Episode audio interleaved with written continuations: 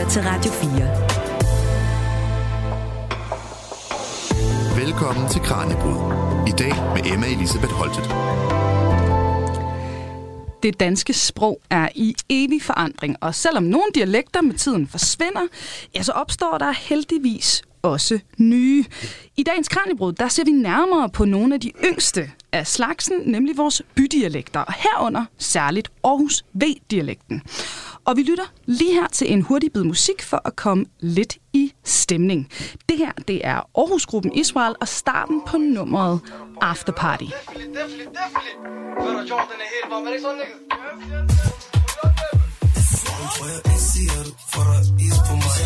Som sommer, hvis du tager med mig. Jeg siger til en, hun er varme nej. på mig. Ja, hvad betyder ord som æver, som vi hører i omkvædet her, og hvad med de andre nye små ord som lak og jarni? Ja, det finder vi ud af lige om lidt, når vi dykker ned i sprogets foranderlighed. Vi skal altså nemlig blive klogere på, hvad lokale dialekter de betyder for os, hvorfor skruer vi op og ned for dem, hvornår betegner vi i det hele taget noget som en dialekt, hvad kendetegner de her nye danske bydialekter, og hvordan bekæmper vi sproglige fordomme, for eksempel ude i uddannelsesinstitutionerne. Alt det her og mere til, det får vi altså svar på nu. Velkommen her til dagens Kranibrod. Og også velkommen til mine to gæster her i studiet. Det er sprogforsker og Ph.D. ved Aarhus Universitet, Ditte Zachariasen, og radiovært og podcaster Ahmed Omar. Ahmed og Ditte, velkommen til. Tak. Tusind tak. Og ja, som det første, Ahmed, jeg krejer rundt i de der øh, nye små ord. Fik jeg udtalt det nogenlunde rigtigt? Jeg, jeg, jeg tror, at jeg lærer mig retter på Jarni. Okay. Altså, det er ikke Jarni, men Jarni. Men, men det kræver altså nogle arabisk kundskaber, så du er helt undskyld, at du ikke uh, kan udtale det rigtigt. Det var tæt nok på. Ja. Okay. Ewa, sagde du. Det, det, var, det var fint. Fedt. Ja. Dit, øh, vi øh, skal jo dykke ned blandt andet i din øh, Ph.D.-undersøgelse. Du har mm. jo undersøgt Aarhus V-dialekten i din forskning. Hvorfor var det lige det her geografiske område? Jamen, der har jo egentlig været studier i det område fra for 20 år siden, og øh, der har været rigtig mange studier af det samme emne i København. Grunden til, at jeg gerne ville lave et studie mere i bunken, det var, at jeg synes, der manglede noget øh, mere grammatisk fokus på det, og man, man kan godt sige, og jeg tror egentlig også, at jeg selv synes, at grammatik er rimelig kedeligt, hvis det ikke bliver brugt til noget. Men grammatik er ligesom viden om, hvilke systemer der er. Og de eksisterende studier, de øh, handlede rigtig meget om, hvem taler man de her dialekter med? Øh, taler man det i skolen, eller øh, derhjemme? Øh, lægger man det fra sig, når man taler med sin lærer eller en eller anden øh, fremmed forsker? Så øh, kunne jeg godt tænke mig at kigge på, hvad er det, man taler? Mm. Altså, hvad er systemerne, i stedet for bare at tælle, hvornår man gør det? Og hvorfor Aarhus V? Ja, fordi jeg bor lige rundt om hjørnet, ikke også? Det var dejligt nemt. Og det er jo den, jeg selv kender. Ja. Og noget af det, den metode, jeg bruger, det er simpelthen, at det lyder banalt, vil jeg selv sige sådan. Mm. Jeg er boet her i utrolig mange år, og øh, er det noget, der falder mig i ørerne? Mm. Og så går jeg i gang med at undersøge det, hvis det er. Og jeg ja. spiller det selvfølgelig også for andre er det noget, der falder jer i ørerne? Det er sådan måde, den måde, man finder ud af, hvor skal vi kigge nærmere. Og Ahmed, du er stemme bag podcasten Lyden AGF, og nogle af lytterne kender dig sikkert også fra programmet Gråzonen, som sendes også her på Radio 4. Men øh, jeg tænker til dem, der ikke har hørt det, skal vi så ikke lige lade dem lytte til en, en lille smagsprøve? Meget gerne. Cool. Jamen, øh, det her, det er altså en bid af et af jeres seneste programmer, og øh, vi har bare så her ind i en snak om svinekød. Og det er fra afsnittet Kan muslimer og dansker bo sammen? Og øh, lad os lige høre et lille klip her. Men jeg har en ting at sige, bro. Kan man hate på det, fordi ærligt snak, svinekød er meget billigere? Wallah, jeg hater ikke på danskerne, wallah. Det, det er billigere. Det er ikke det, jeg siger, at de spiser det. De må spise det. Aha. Men, men, men at hele øh, lejligheden skal skal, skal, skal lufte FF. FF. Men fuck det der, fuck det der, det er rigtigt her. Det kan jeg ikke sige noget til. Du, det, det, altså, det må man arbejde med. Man skal også forstå, Jarni, jeg tror, der er mange derude, der kan relatere til det der med, at hvis man ikke har spist noget hele sit liv, ja. så ens krop, den er ikke, vent, den er ikke klar på det. Men lad mig sige sådan her. Hvis, hvis, en, hvis en veganer, lad os en, der er bogstaveligt talt ikke har spist kylling hele deres liv. Ja. Hvis de får kylling, ja. tilfældigvis, de ja. får det dårligt. Okay. Men lad mig få en gang, jeg kom til at spise svin, har jeg ikke vidst det. Jeg fandt ud af det, for ja. jeg fik det rigtig dårligt. Ja, ja, ja. Prøv, det, det er ikke for at hate på svinekød her, men nu prøver jeg lige på at du ved, finde det praktiske. Jeg hater, jeg hater, jeg hater, jeg det, hater. det, kan jeg jo tydeligt godt høre, du gør. Det er øh, Danish, hvad hedder det, Danish Crown og Steff Holberg. Værsgo, her er jeres fjende. ja. Øh, Steff Holbergs øh, fjende nummer et, Ahmed. Øh, nu øh, hører vi jo klippet her, og jeg kan se, Ditte hun står bare og skriver ned på sin blog, så inden jeg stiller dig et spørgsmål, så bliver jeg nødt til at, at høre sprogforskeren. Når du hører det her minut med Ahmed og Hassan, Hassan skal vi jo lige sige, kommer jo faktisk fra IKAST. Ja, tusind tak. Ja, det, det er meget vigtigt Det understreger vi lige her. Ja. Men hvad, hvad tænker du, Ditte? Jamen, jeg hører så mange ting. Det første, man tænker på tit, det er nok ordene. Wallah og mm. Jarni og sådan noget. Men altså, som grammatiker, der er jeg faktisk ikke super interesseret i ord. Øh, Jeg er meget interesseret i intonationen, altså sætningens melodi, og så i ordenes rækkefølge, det vi kalder ordstilling mm. eller syntaks. Så for eksempel, så synes jeg, det er mega fedt, når han siger, hvis de får kylling, de får det dårligt. Fordi det er det, jeg kalder V3, som vi kan gå ind i længere Ja. senere. Men det er noget med, hvor verbet er placeret. Det vil din dansklærer sige var rigtig dårligt at skrive en dansk stil. Jeg er nu heller ikke sikker på, at du vil gøre det. Jeg tror, du er i en situation, hvor det er naturligt at bruge, og du vil måske ikke bruge det på skrift. Men øh, her bruger du det, hvis de får kylling, de får det dårligt. Det næste, der er mega fedt, det er den næste sætning. Hvis jeg fandt ud af det, jeg vil få det dårligt. Så den her med at gå op i slutningen af en vis del, mm. og så gå ned i den næste del af vis-sætning-delen. Så det er sådan en klassisk Aarhus V-dialekttræk. De to er noget af det, jeg har brugt alt for mange år af mit liv på at finde ud af, hvad systemet er i. Ja, Og øh, Ahmed, når vi, vi hører det her, altså øh, når vi står og taler med dig nu, så er det jo lidt som om, du sådan har skruet måske en lille smule ned for din lokale dialekt. Altså er det noget, du tænker over? Det her med sådan, om du skruer op eller ned, alt efter hvem du taler med? Nej, slet ikke. Øh, det er måske noget at gøre for nogle år siden, men det kan jeg godt mærke, det er, det er ikke øh, situationen for mig. Og det er jo meget sjovt med det der, fordi jeg, jeg sad også og tænkte over, okay, det der lyder også meget mere karikeret, end, end hvordan jeg normalt vil tale. Mm. Og, og, og, og det, der er rigtig sjovt med gråzonen og med, med, hvordan vi laver det, vi er selvfølgelig meget klar over, at vi kan skifte over til at, at snakke rigsdansk, til lige pludselig at, at lyde som, som, som nogle backup-singers i en Marwan-sang. og, og, og, og på den måde øh, har vi jo taget det med i programmet, fordi at vi lever meget højt på, at vi kører det autentisk og umiddelbart og så videre. Mm. Men, men, men jeg tror faktisk, det er det der, at jeg taler på den måde, lige der, er mere undtagelsen end reglen, fordi mm. at jeg, jeg ubevidst tilpasser mig, hvem jeg snakker med. Men lige her mm. taler vi om en, mm. en ting, som muslimer forholder sig til. Ja. Og som er noget, jeg ikke rigtig snakker med mine danske venner om på, på samme måde. Altså, eller, hvis over for mine danske venner, hvis jeg skulle forklare jer min situation med svin, så vil jeg jo bare meget stille, stille og roligt sige, at jeg ikke spiser det. Her går vi jo en indforstået snak om, at det giver jo ikke mening. Og så er det jo sjovt, det du siger med, at Hassan er for ikast. Men jeg tror, jeg vil hoppe ud i det der. Næsten lige meget, hvilken indvandrer jeg talt med. Ja. Fordi som I så også selv kan høre der, Hassan hopper måske også lidt over det, mm. men, ikke, men ikke rigtigt. Ja. Øhm, og nej, det er ikke øh, noget, jeg tænker over. Mm. Jeg, og jeg har faktisk virkelig svært ved at sige, om jeg nogensinde har. Måske har jeg engang. Måske. Altså jeg tror helt sikkert også, det kan have med emnet at gøre, som du siger, at det er et emne, du bevidst eller ubevidst associerer med det samme område, hvor du er vant til at møde de mennesker, Ja. som også taler om det her, og som også bruger de her træk. Lige præcis. Jeg tror, det er fordi, at vi faktisk inden det klip er lidt uenige. Mm. Fordi jeg kan også høre det, at jeg altså, snubler hen over ordene og alt muligt. Og, og det er et både noget at gøre med, at jeg har bemærket, at det er noget at gøre, når jeg trækker i det aarhusviske, mm. hvis man kan kalde det det. Samtidig er det også bare noget, der ligger så fundamentalt i mig, mm. at jeg, når jeg hører det der, så tænker jeg også, det der kunne sagtens have været en samtale, jeg havde i 9. klasse. Ja. Ja. Og, og der, hvor du bruger Jarni, Ja. der er, min forskning peger på, at Jarni betyder noget i retning af, det burde du have vidst. Så det passer jo rigtig godt ind i, når man, øh, Okay, når man gerne vil ja. overbevise folk, eller Ja. fortælle Nå. dem, nu skal du bruge din viden på en ordentlig måde, Ja. ja. mester. Jamen, jeg, jeg tror også, jeg er kommet til et punkt, hvor jeg øh, ikke rigtig kan, kan begribe, at Ja, Hassan ikke kan, at Hassan- ikke kan forstå, at Ja. ja. det, det, altså, det går da ikke, at man skulle være muslim og lø- vågne op til, til svineduft hver dag. For det er jo, vi havde jo sådan en ting med ude i Gellerup, der er der storcenter, der hedder City Vest.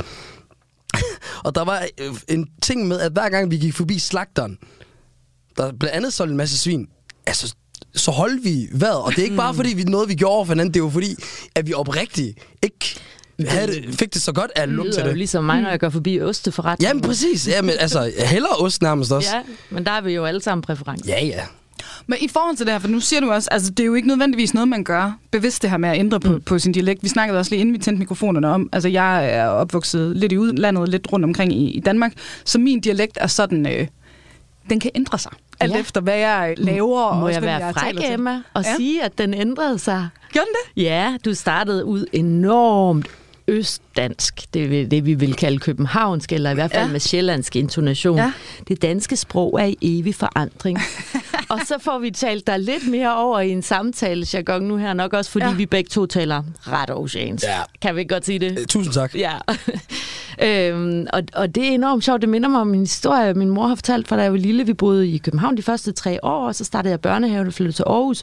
Og så spurgte de andre børn, hvorfor leger de det hele tiden fjernsyn? Mm. Og det var fordi, jeg talte jo københavnsk. Ah. og de var vant til, at Københavns, det var noget, man hørte i fjernsyn. Ja, Ja, ja. ja. Og på samme måde, så har, tænker jeg, at du går ind i sådan en mindset om, nu står jeg her og skal i radioen, mm. og så ved jeg, hvordan radiovært lyder, og det er sådan her. Præcis. Ja, men, og det er jo nemlig det, jeg skulle til at sige, fordi det er faktisk ikke noget, jeg tænker over med mine Nej. Venner, der har lyttet til mig på Ja. radioen. De har sagt, hvorfor er din speakerstemme københavnsk? Ja. Ja. Du er født i Aarhus. Altså, Ja, præcis. Men det er jo noget, vi ligesom falder ind og ud af. Ja. Hva, hvad siger sprogforskningen i forhold til det? Er der noget, hvor vi gør det mere end i andre situationer? I Danmark, der er københavnsk magtsproget. Ja. Så det er klart, at når vi er i gang i nogle medier eller andre magtfulde positioner, så er det det, vi bruger. Mm. Der var nogle fede eksempler her for nogle år siden, hvor Mette Frederiksen gerne ville vælges til statsminister og begyndte at tale enormt nordjysk. Øh, og hvis man lytter til nogle af hendes optagelser fra hendes unge politiske dage, hvor hun var korthåret og rebel og ville frem i verden øh, på en anden måde, der talte hun øh, en neutral eller, eller måske nogle gange endda københavnsk jargon. Men jeg ved ikke, om hun er bevidst om det, eller en eller anden kommunikationsrådgiver har sagt det til hende. Men hvis man taler en dialekt, mm. så vil folk opleve en som mere lokalt forankret, og måske har det haft en effekt på, at hun virkede mere folkelig. Så man kan altså også tage magtens sprog af sig, mm. for at virke mere folkelig og mere øh, i øjenhøjde med andre. Men det forskning siger, det er, at vi har sådan nogle fede undersøgelser, der viser, at når man spørger folk om deres bevidste holdninger mm. til dialekt, så siger de én ting, og når man så øh, laver et studie, hvor de ikke rigtig ved det, det de bliver spurgt om, så siger de det modsatte. Så øh, vi starter med der, hvor de ikke ved det. De hører nogle klip. De ved ikke, hvad forskningen handler om. De skal bare sige, den her person, du lige har hørt et klip med, af, hvad, hvordan vil du vurdere den persons personlighed? Så skal man på sådan nogle skalaer sige, er han klog eller ikke så klog fra 1 til 5? Er han øh, troværdig? Er han øh, øh, sympatisk? Er han sjov? Er han, minder han om dig? Sådan nogle ting, sådan nogle skalaer. Og der viser det sig, at øh, københavnere de bliver vurderet som rimelig kloge, men super utroværdige. Mm. Og fynboer, de er ret sjove, men ikke så skarpe, og de forskellige jyske dialekter, der er, de er meget troværdige, men ikke så skarpe. Ja. Og det er altså fuldstændig uanset, hvad personen snakker om på det klip. Når vi så bagefter spørger folk om deres bevidste holdninger mm. til dialekt, så siger de, dialekt er så vigtigt. Det er en del af den danske kulturarv, og jeg går meget op i, at folk med dialekt er, det er vigtigt, at vi fastholder det. Og det her paradoks, mm. at vi tror, vi mener én ting, men vi ubevidst går og diskriminerer, i hvert fald i vores umiddelbare opfattelse af folk, for en intonation. Mm. Som du kan have en professor, der snakker jysk, og så kan du have en øh, ufaglært øh, 17-årig, der snakker københavnsk, og så vil de blive vurderet, som om den ufaglærte øh, 17-årige, han har nok en lang uddannelse, mm. han er nok rigtig klog, ham der professoren, han er ikke for klog. Mm. Så det betyder virkelig, virkelig meget. Det er jo så, nu du snakker du om at de her sådan klassiske stereotyper, vi har, ikke? Jyder Ja. er dumme, men ærlige, og københavner er kloge, men sådan lidt snu og sådan noget. Hvis vi så ser på de nye bydialekter, som Ja. for eksempel Aarhus V, hvilke fordomme spiller sig ind her, ved vi det? Jamen, vi har ikke lavet de tilsvarende undersøgelser fuldstændig. Der har været et rigtig spændende projekt med en, der gerne vil finde ud af, om de mennesker, der taler sådan en type dialekt i København, de kan genkende sig selv mm. i nogen, der taler den tilsvarende type dialekt i Aarhus. Fordi sprogforskere, de har, jeg synes, det er enormt spændende, at der er opstået alle de her fællestræk. Det er ved tre, der er, som jeg snakkede om. Altså det med ordstillingen. Ja, det der, hvis, hvis de får kylling, de får det dårligt, det finder vi i København. ja. Det finder vi i København, i Aarhus, i Odense, i Oslo, i Stockholm, i Berlin, øh, masser af steder. Og så siger forskeren, det er noget af det samme. Mm. Hvis vi spiller nogle klip for folk, der rent faktisk taler de her dialekter selv, så vurderer de ikke, at der er nogen som helst association. Nej, den person minder ikke om mig overhovedet. Mm. Hverken fra Aarhus til København eller fra København til Aarhus. Og der er endda en af dem fra København, der siger, er han fra Bornholm eller hvad? altså, så der er ingen association. Mm. Den, som forskerne synes, de kan se, den, den har talerne ikke selv. Mm. Og Ahmed, jeg ved, du, du sagde også, at du har ikke synes, at folk, der talt med altså en Københavns bydialekt for eksempel, at, altså, du synes, det lyder helt vildt anderledes end Aarhus dialekt Ja, altså der tænker jeg specielt på altså, folk, der... Eller, nu er jeg jo selv vokset op i Gellerup-parken, og når jeg møder københavnere, der er vokset op i andre ghettoer, som kunne være en ghetto i Albertslund, eller ved øhm, Tingbjerg, og, mm. og, og så videre, eller et sted i Nørrebro, så kan man jo godt høre, at de bruger de samme ord, men, men lidt det der tilbage til, hvad I snakker om, det, lyd, det lyder klogere på en eller anden måde, og, og det bærer ikke på samme måde sin egen særskilte, skal vi sige, karakter, som jeg synes Aarhus V gør. Mm. Der er det også altid tydeligt for mig at høre, om nogen er fra København, hvis de er fra Tingbjerg, eller hvis nogen er fra Odense, når de er fra Voldsmose. Altså, der kan man så stadig godt høre, at de, de er fynsk. Og, og, og Ditte kom jo sendt for himlen, hvis du spørger mig. Fordi jeg har jo jeg holdt fast i i mange år, Yeah. at den måde, vi snakker aarhusiansk på i Aarhus V, slet ikke er den samme. Altså, jeg endte jo på det tidspunkt med at gå på Åby skole, og der er der kun ringvejen imellem, altså Brabrand og, mm. og, og Åbyhøj, hvor jeg er fra, men der var kæmpe forskel. Altså, vi snakkede slet ikke aarhusiansk på samme måde. Men der oplevede det, det samme, fordi altså, børnene kunne jo godt være på samme niveau øh, som os andre i forhold til at, til, til at tale dansk, men det lød bare meget klogere og meget bedre dansk, når de gjorde det. Hmm. Øh, om de, og, og der taler jeg også igen om, om børn, der, der, der kan være somaliske som mig og, og komme fra øh, somaliske hjem.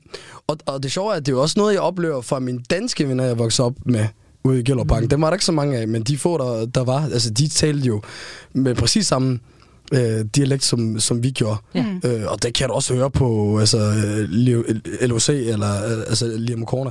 Hvis, hvis man taler med ham, altså, han, han taler på, på næsten samme måde som, som os andre. Altså, måske uden at sige lak og øv og hjerne. Ja, og det er jo også derfor, ordene de bliver sådan meget det, man fokuserer på, når mm. man skal fremlægge den her forskning. Men som du også siger, for det føles faktisk mere, altså lige så meget som det samme, selvom lige ordene ikke er der. Og det er derfor, jeg vil hellere kigge på de andre ting end ordene. Mm. Men man kan jo sige, at fordi du selv, du sagde i hvert fald det der med, øh, dem på Åby skole, der ikke talte sådan, de lød lidt klogere.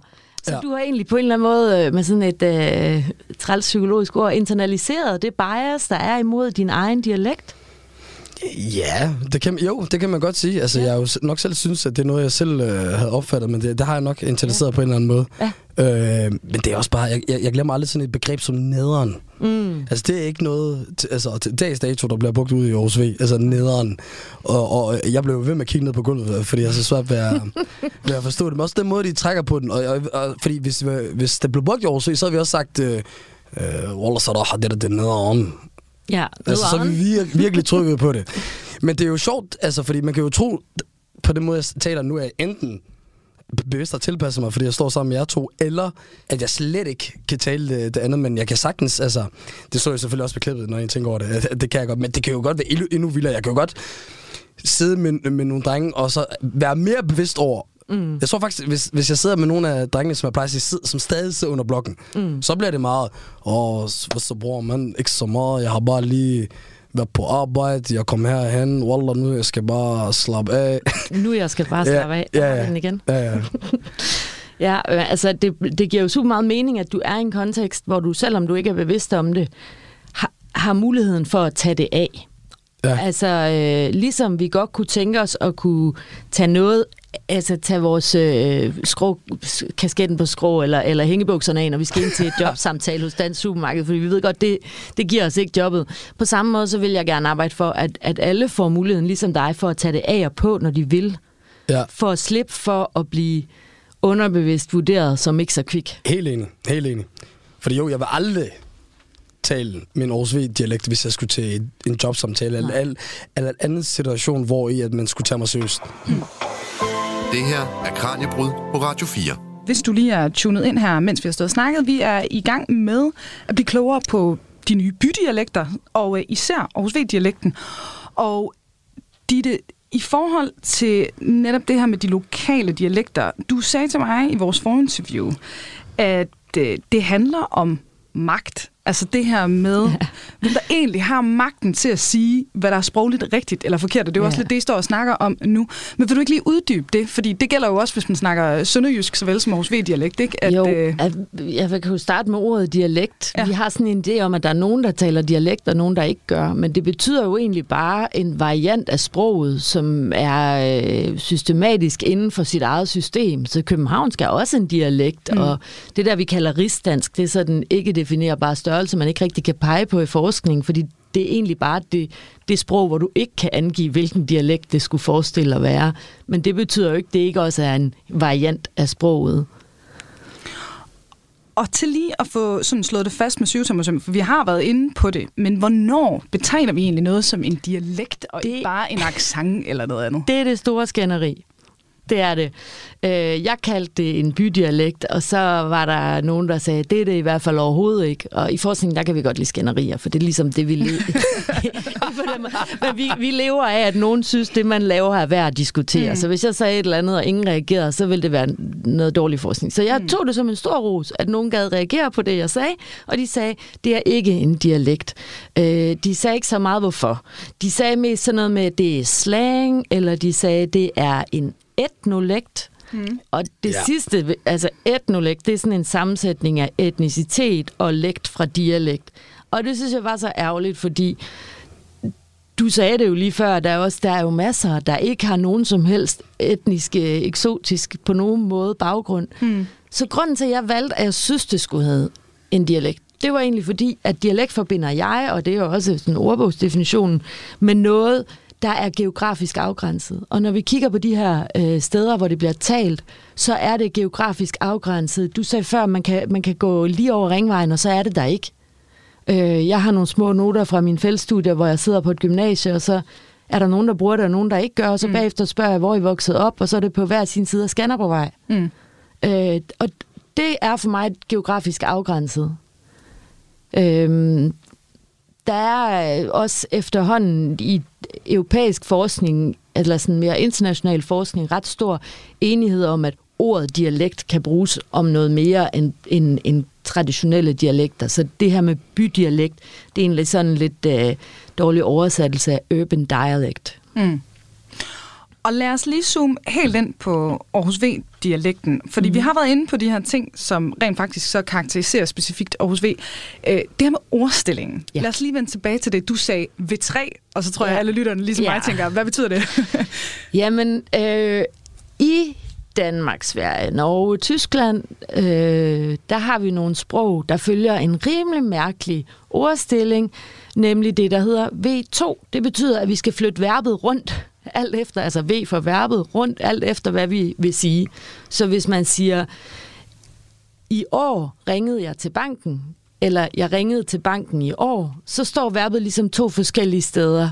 I år ringede jeg, og så står ringede på andenpladsen, mm. mens jeg ringede, så står verbet igen på andenpladsen. Så verbet skal altid stå på andenpladsen, og så må vi flytte de andre ting rundt, for okay. at verbet kan få lov at få sin anden plads. Øhm, det vi så ser i de her urbane dialekter rundt omkring i, i, øh, i alle de lande, hvor der ellers er et V2-system, det er, at den rigiditet, altså det system, som er så underligt, den er suppleret med en ekstra mulighed. Mm. Så den er suppleret med, at man kan bruge... Øh, lad os tage kylling, eksemplet før. Hvis de, får, kyl, hvis de får kylling, de får det dårligt. Det kan man sige, eller man kan sige, hvis de får kylling, får de det dårligt. Eller man kan sige, hvis de får kylling, så får de det dårligt. Eller man kan sige, de får det dårligt, hvis de får kylling. Der er mm. ligesom fire måder at sige mm. det på, hvor der er det, man kunne kalde standard, det som ordbogen, øh, grammatikbogen siger, der er kun tre måder. Mm. Så der er i virkeligheden bare en ekstra mulighed. Altså det, ja, det, verbet må både stå på anden og tredje pladsen, ja. alt efter hvad man vil sige, hvor ja. det på, på øh, ordbogs dansk, eller grammatikbogs dansk mm. kun må stå på anden pladsen.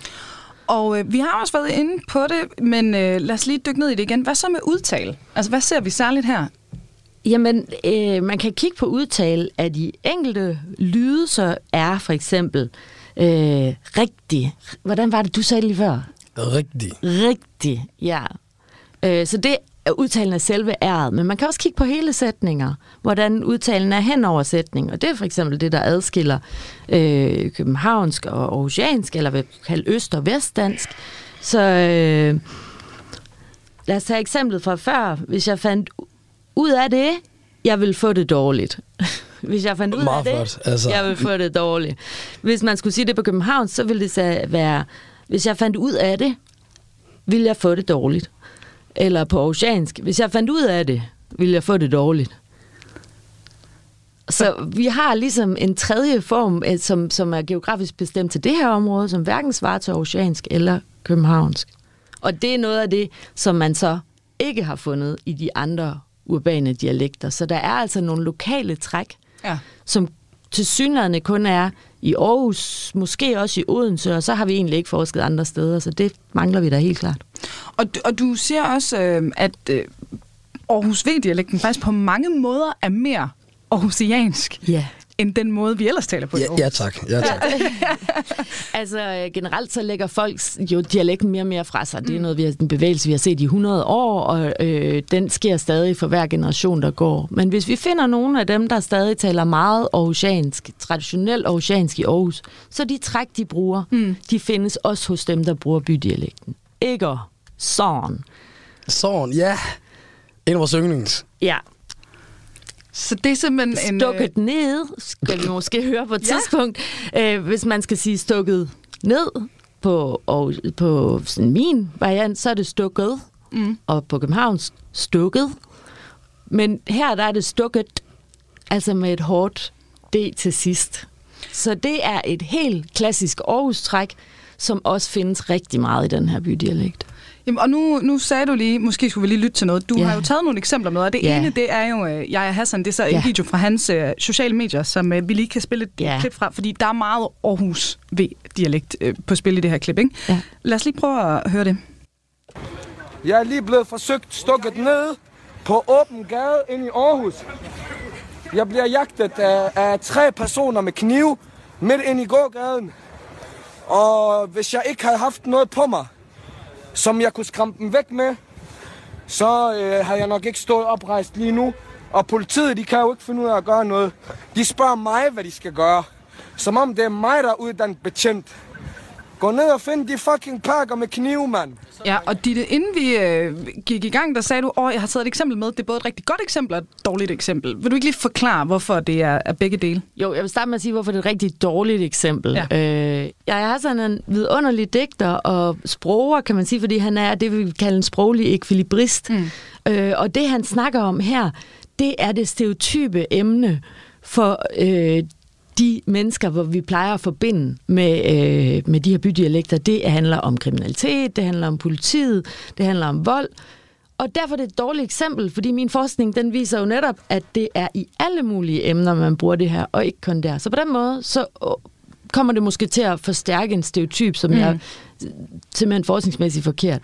Grunden til, at jeg tager det med alligevel, det er, at det er et fantastisk eksempel på den her intonation, vi snakkede om før. Stukket ned. Mm. Øh, hvad var det? Hvis jeg fandt ud af det, det er den samme intonation. Du lytter til Kranjebrud på Radio 4. Vi skal lige om lidt dykke ned i sådan, øh, hvordan den her dialekt, den egentlig er opstået. Men øh, som startskud til det, Ahmed, når du taler med nogen i forhold til alder, tænker du så over, hvilke ord du bruger, for eksempel hvor meget dialekt du måske smører på, øh, hvis du står og taler med en, der godt nok er fra Aarhus V, men som måske er fra en ældre generation? Øh, jo, helt klart. Fordi så tror jeg ikke, jeg hopper så meget ned i det. Fordi de taler det...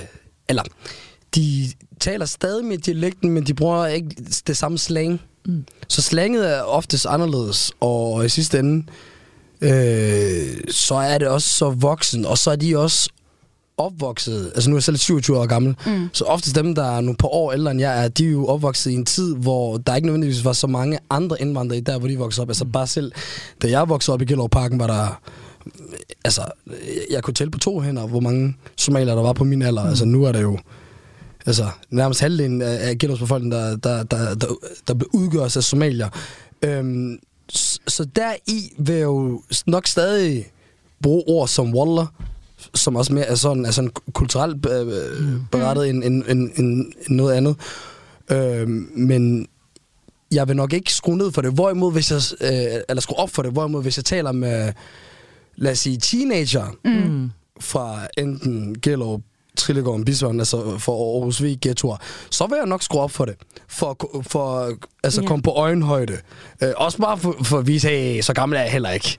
Altså, der, der, er nogle, der er nogle gange, hvor jeg oplevede, at de har brugt ordet ammo for mig. Og ammo, det er et arabisk ord for, altså, for en ældre herre. Mm.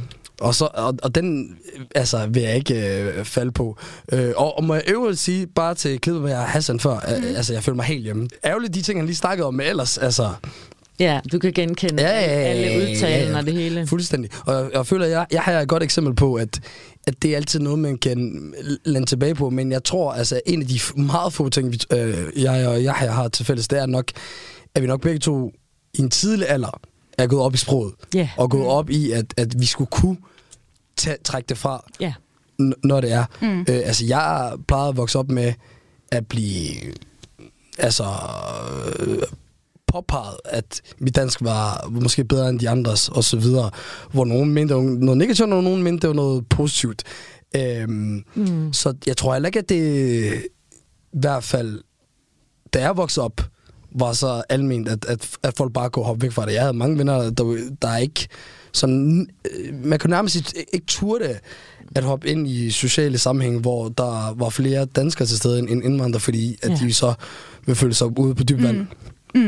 Og det er rigtig meget noget med identitet, som du siger, det her Ja, indgruppeforhold. Altså, jeg har også masser af optagelser af klubpædagoger, der bruger forskellige træk fra dialekten, og så når jeg er i øh, interview med dem bagefter, så bruger de jo ikke nogen af dem, altså mm. ikke sammen med mig, ja, men de bruger det, er min forestilling, ubevidst for at komme i øjenhøjde med dem, de, de har af unge i klubben.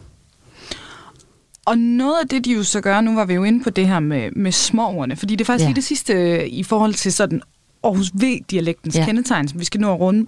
Øh, nu nævner du allerede ord, hvor du tænker, det her, det vil, jeg, det vil jeg lige tænke over, hvis jeg brugte det i forhold til, hvem jeg står og taler med osv. Øh, nu har vi jo teaset for blandt andet øh, lak mm. og Jarni, så det bliver vi også nødt til i hvert fald, som minimum at rumme. Øh, hvad betyder lak? Lad os starte der. Jamen lad os starte med at sige, kan man spørge folk, hvad et ord betyder bare sådan? Øh, vi, hvad vil du mene? Vil du Ja, kunne det er jo, svare det er jo rigtig sjovt, fordi altså, jeg tror umiddelbart, de fleste af os, der har vokset op med det, vil jo, først og fremmest vil jeg også, inden det vil jeg sige, jeg har brugt det ord alt for meget. Altså, der var, der var et tidspunkt, hvor jeg faktisk var nødt til at arbejde med det, fordi jeg følte, at hver anden sætning, jeg, jeg Ja. brugte, startede med lak. Øhm, jeg, jeg er meget tvivl om, det er overhovedet arabisk. Det, jeg har lyst til at sige, det tror jeg virkelig ikke, det er. Så jeg, jeg, jeg ved ikke, hvor det kommer fra. Lak betyder jo egentlig bare... Øh, det er jo lidt ligesom i på en eller anden måde, faktisk. Ja. Sådan, øh, det, det bruger man også, når, når nogen burde vide noget. Ja. Ja. Øh, men, men, men, men så bliver det bare så overbrugt til, at det bare blev sådan en generelt ting, vi altid øh, øh, brugt. Men hvis du spurgte mig som barn og ung, eller yngre end hvad, jeg er nu, så, så havde jeg nok gået med, at det var øh, arabisk, ligesom Jarni er. Jarni er et arabisk ord. Mm. Ja. Men det, det er lagt nok ikke. Ved du, hvor det stammer fra? Nej.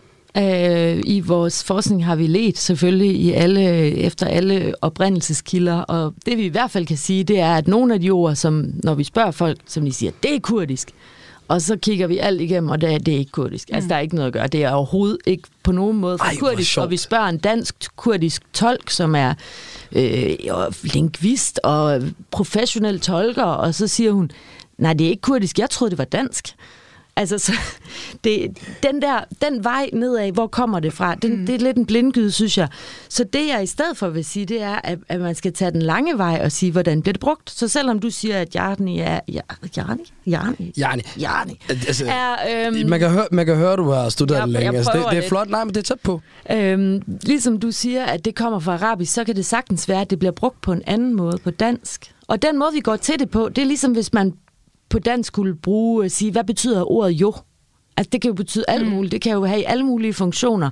Men så kigger vi på en hel masse af, hvor, hvor folk bruger det, og så ser vi, hvor, hvordan, hvad er det for en type øh, sætning, det bliver brugt i. Altså, øh, og lak og Jarni finder vi begge to i, sætninger, hvor man er i gang med at rettesætte nogen, eller Ja. fortælle dem noget, som man ved, og enten noget, som man sådan synes, det, kan vi være, det kunne være fælles viden, mm. hvis du også lige havde tænkt over det, eller mere bebrejdende lak. Mm. Det burde du have vidst. Ja, altså, jeg tror, den, det vildeste eksempel på et Aarhus det vil nok være lagt dig. Ja.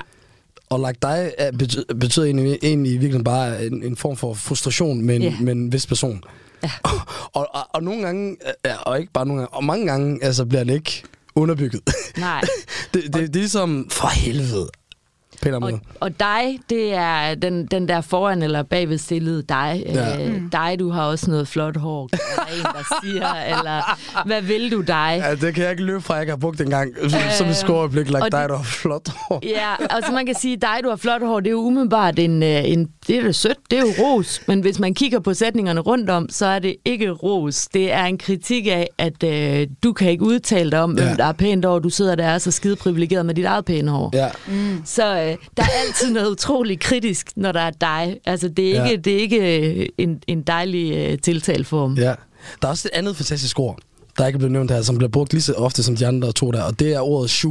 Og jeg har aldrig tænkt over det før i dag, men jeg tror, at det er en forkortelse, forkortelse af shuf. Og shuf betyder kig Ja. på, på arabisk. Og, og, og, og, og men, altså, det kan bruge, bruge, bruges i sætninger som øh, shu, hvad er der, habibi? Eller shu, shu dig, hvad skal der ske? Eller shu, hvad sker der? Mm. Og, shu betyder egentlig bare, hvad så? Eller hvad?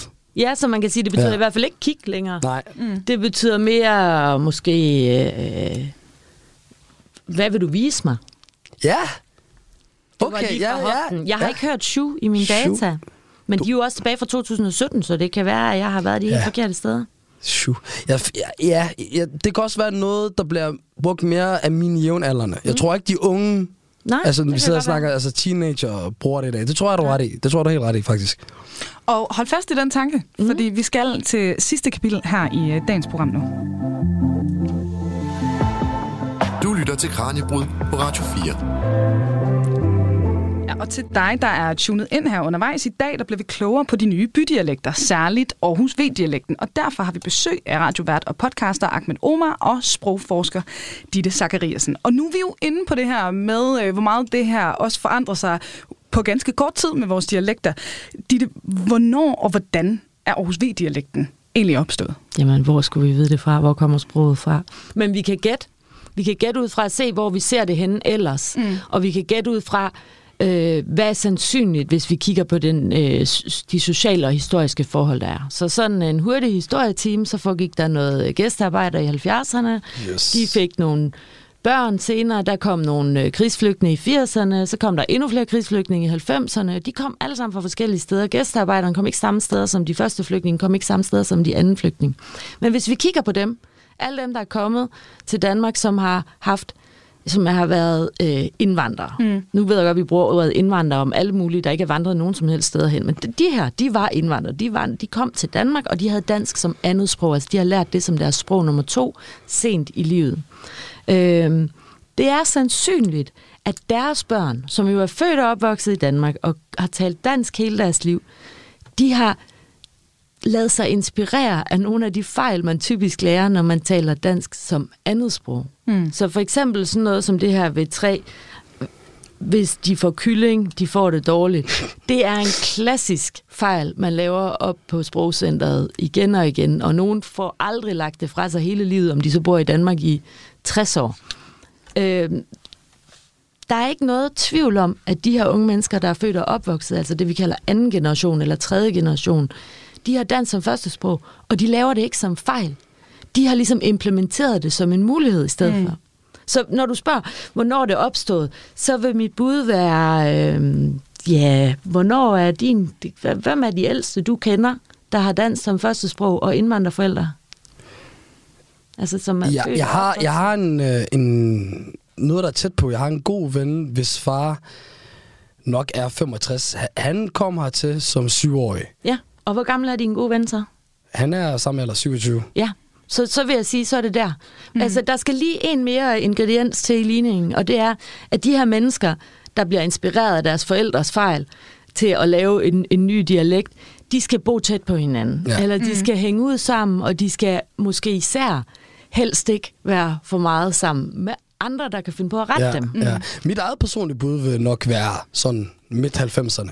Ja. Fordi det, det, vil også det vil jeg mene, at der bliver der etableret en større gruppe af, af de her indvandrere mm. i, de, i de forskellige byer. Jeg, jeg, jeg har faktisk lige siddet og læst... Øh, den har jeg i bogen, Isam B's, øh, mm. jeg ved ikke, om jeg skal kalde det selvbiografi, den handler også meget om hans far.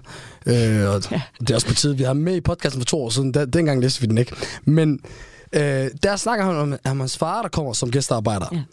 I 60'erne, og der var der jo, altså, der var jo så få indvandrere dengang, at hans far var den første buschauffør, eller mm. øh, hvad er det, buschauffør med indvandrerbaggrund i København i, i, i sin tid. Og jeg, og jeg tror ikke, at, også fordi, at de kom jo ind med den her mentalitet om, de var gæster. Så de indrettede sig og lærte et rigtigt sprog og så videre. Og så er det så om, at, øh, at da de her store flygtninge, øh, altså grupper, kom fra Somalia, ja. øh, Palæstina mm. og specielt øh, Balkanlandene, ja. at, at der sk- skabte sig en ny sub, hvad skal man sige, befolkning, mm. hvor i at det dansk, man dannede sig imellem der, var lidt ens eget. Øh, sådan føles det i hvert fald i, i, i mange år, da jeg voksede op. Og jeg troede, da jeg voksede op, at hvis du var indvandrer fra København, mm. og hvis du var indvandrer fra Odense, eller indvandrer fra Aarhus, eller Aalborg, så snakkede vi alle sammen ens. Ja, Øh, det er der mange forskere, der stadig, tror jeg. Nå, nej, men, ja, og det er fantastisk, at vi har de det herinde.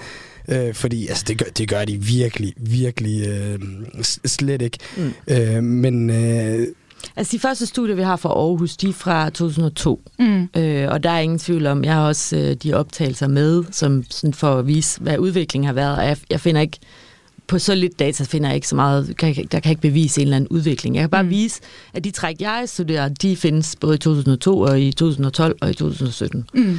Øhm, ja. Og Ahmed, nu nævner du det her, fordi da, da jeg inviterede dig med i programmet, der nævnte du faktisk, at du ret tit henviser til netop dit studie. Hvorfor er det, du synes, at Ja. det er så, øh, så vigtigt?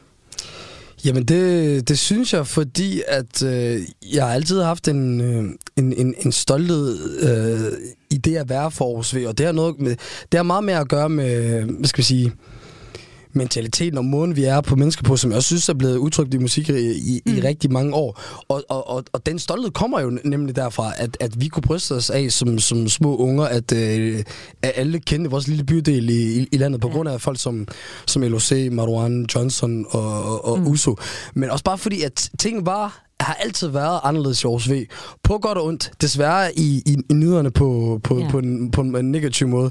Øhm, og så også for- fordi, at jeg altid har ment, at dialekten i Aarhus er vildt anderledes. Mm. Altså, når jeg taler med folk, øh, øh, altså nu, jeg kender jo folk fra hele byen og har været alle steder i byen, og, og jeg, jeg føler ikke først og fremmest, jeg føler ikke, at der er en kæmpe forskel fra, om du bor i Højbjerg, eller om du er fra det nordlige Rigskov. Øh, men, men noget, jeg altid var meget sikker på, det var, at folk ikke snakkede, som jeg gjorde. Mm. ja. Hvad med Aarhus Syd? Jamen, det er jo sjovt jo, fordi hvis jeg tog ned i Rosenhøj, Ja. Øh, hvor der bor rigtig mange øh, med somalisk baggrund og afghansk baggrund, så, så følger jeg meget det samme faktisk. Ja. Øh, men der tror jeg faktisk, at det her kan godt have noget at gøre med, at altså det, det, det er svært at finde nogen i Rosenhøj, der ikke har familie til ja. nogen i Aarhus V. Præcis, og, Og- der har og- vi igen den geografiske Præcis. afgrænsning. Ikke fordi, at de to områder hænger sammen, men de mennesker, der bor der, er så tæt infiltreret i hinanden. Jeg kan faktisk sige en interessant, interessant ting. Jeg tror, at den største indvandrergruppe, der bor i, eller det er jeg ret sikker på, den største indvandrergruppe, der bor i, i Rusland, det er somalier. Mm. Og, og der er jo en ting med, at vi, at vi de, somalier i Aarhus kender stort set hinanden mm. gennem de her forskellige koranskoler.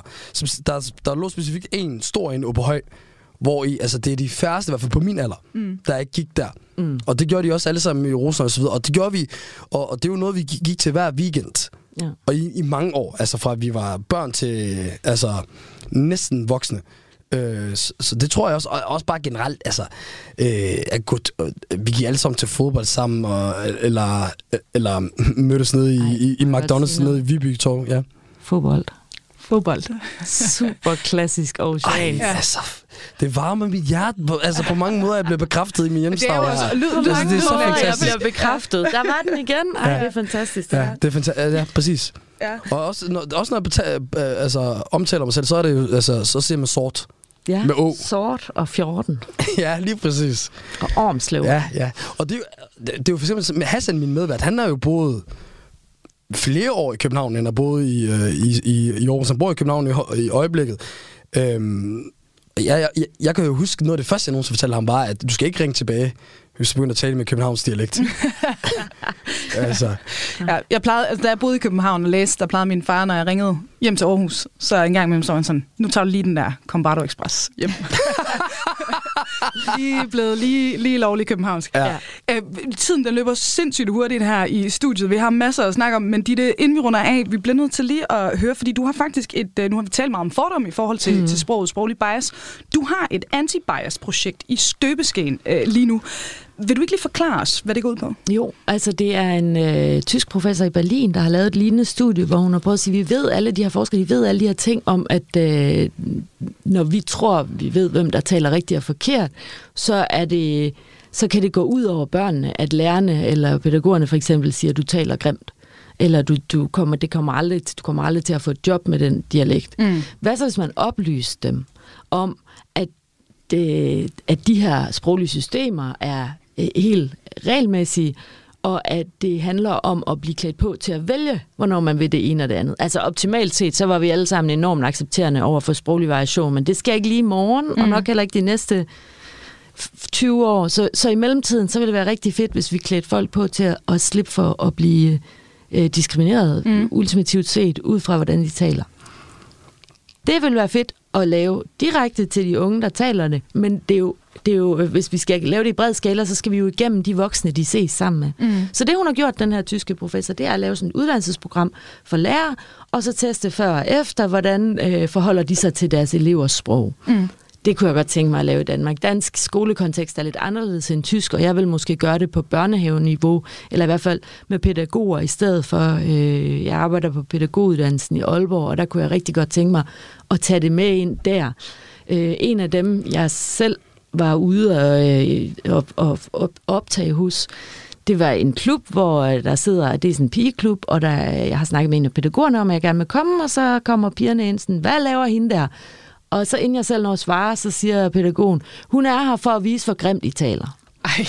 Og det, er jo, det var dejligt. Tak, tak for det, for nu ved jeg da, hvad jeg skal lave, ja. øh, når jeg er færdig med det her projekt, fordi der skal jeg i gang med at sige, at det ikke er grimt. Altså, jeg, mm. selvfølgelig taler unge mennesker øh, slang og noget, som voksne synes er grimt. Det har alle, gjort, alle unge gjort til enhver tid. Men, men de her grammatiske ting, det har ikke noget at gøre med, at man ønsker at være provokerende eller ikke i opposition til hverken lærere eller pædagoger. Mm.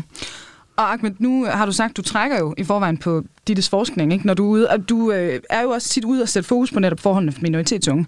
Hvad, hvad tænker du i forhold til udsigten til, at der kunne komme noget større fokus på det her ude i skolerne, børnehaverne osv.? Det synes jeg er jo meget vigtigt, fordi jeg, jeg tror også, der bliver pålagt rigtig meget i, at den her fortælling om, at indvandrere er farlige og aggressive i måden, de taler på. Mm. For der er så mange gange, hvor i, at altså, jeg har set, fået skæve blikke, eller øh, set gamle damer holde ekstra fast, fast i deres taske, bare fordi, at de hørte, hvordan jeg talte. Det er sjældent faktisk, at jeg føler det, når de ser mig, men det, det har også altid følt, var lidt anderledes øh, øh, mellem mig og mine arabiske venner. Ja. Fordi oftest den diskrimination og racisme, jeg har oplevet, er næsten altid kun været på, at jeg er muslim, og ikke så meget, at jeg er sort. Mm. Øh, og så er det så lidt anderledes i dag, for jeg føler, at der er flere etniske danskere, der godt kan øh, adskille en somalier fra en anden øh, øh, afrikaner.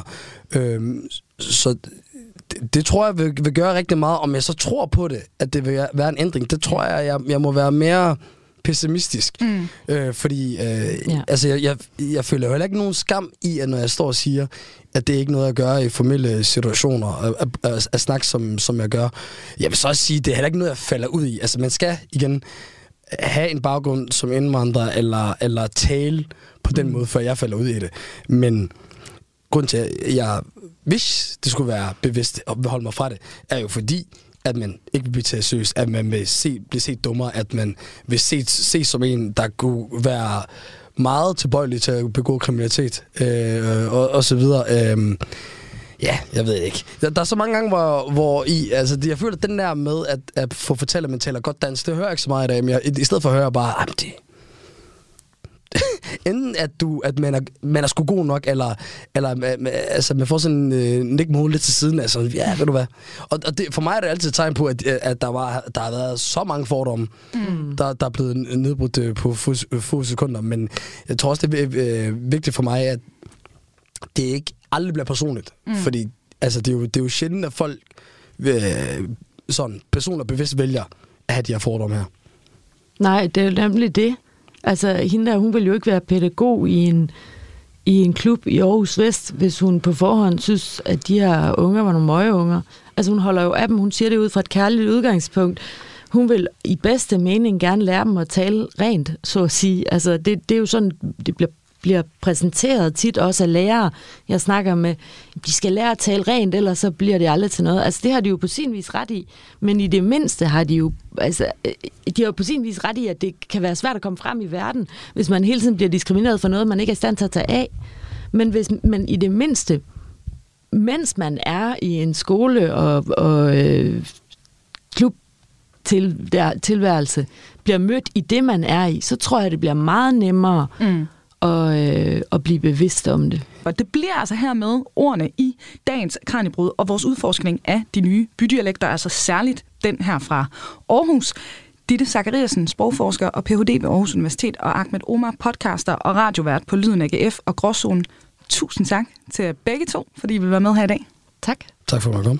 Lige om lidt, der er der nyhederne, og for nu, der er der altså ikke andet tilbage end at sige farvel på genhør, og tak fordi du lytter med. Mit navn er Emma Elisabeth Holtet, og programmet er produceret af Videnslyd for Radio 4. Den ukrainske underverden, dommedagssektor. Når forældrene har slået deres børn ihjel, så er der ikke så langt til at gøre det selv. Så er der ingen vej tilbage. Storpolitiske morsager og mystiske flystyrt. Om det er satire eller sandt, det ved jeg ikke. Det er i hvert fald russisk. Hver uge undersøger Christoffer Lind store dramatiske historier og afliver eller bekræfter tidens store myter og konspirationer. 90'erne var et tag for både lovlige og ulovlige eksistenser i det land. Lyt til Krimiland i Radio 4's app, eller der, hvor du lytter til podcast. Radio 4. Hele systemet er jo et eller andet sted en stor mafiastat. Ikke så forudsigeligt.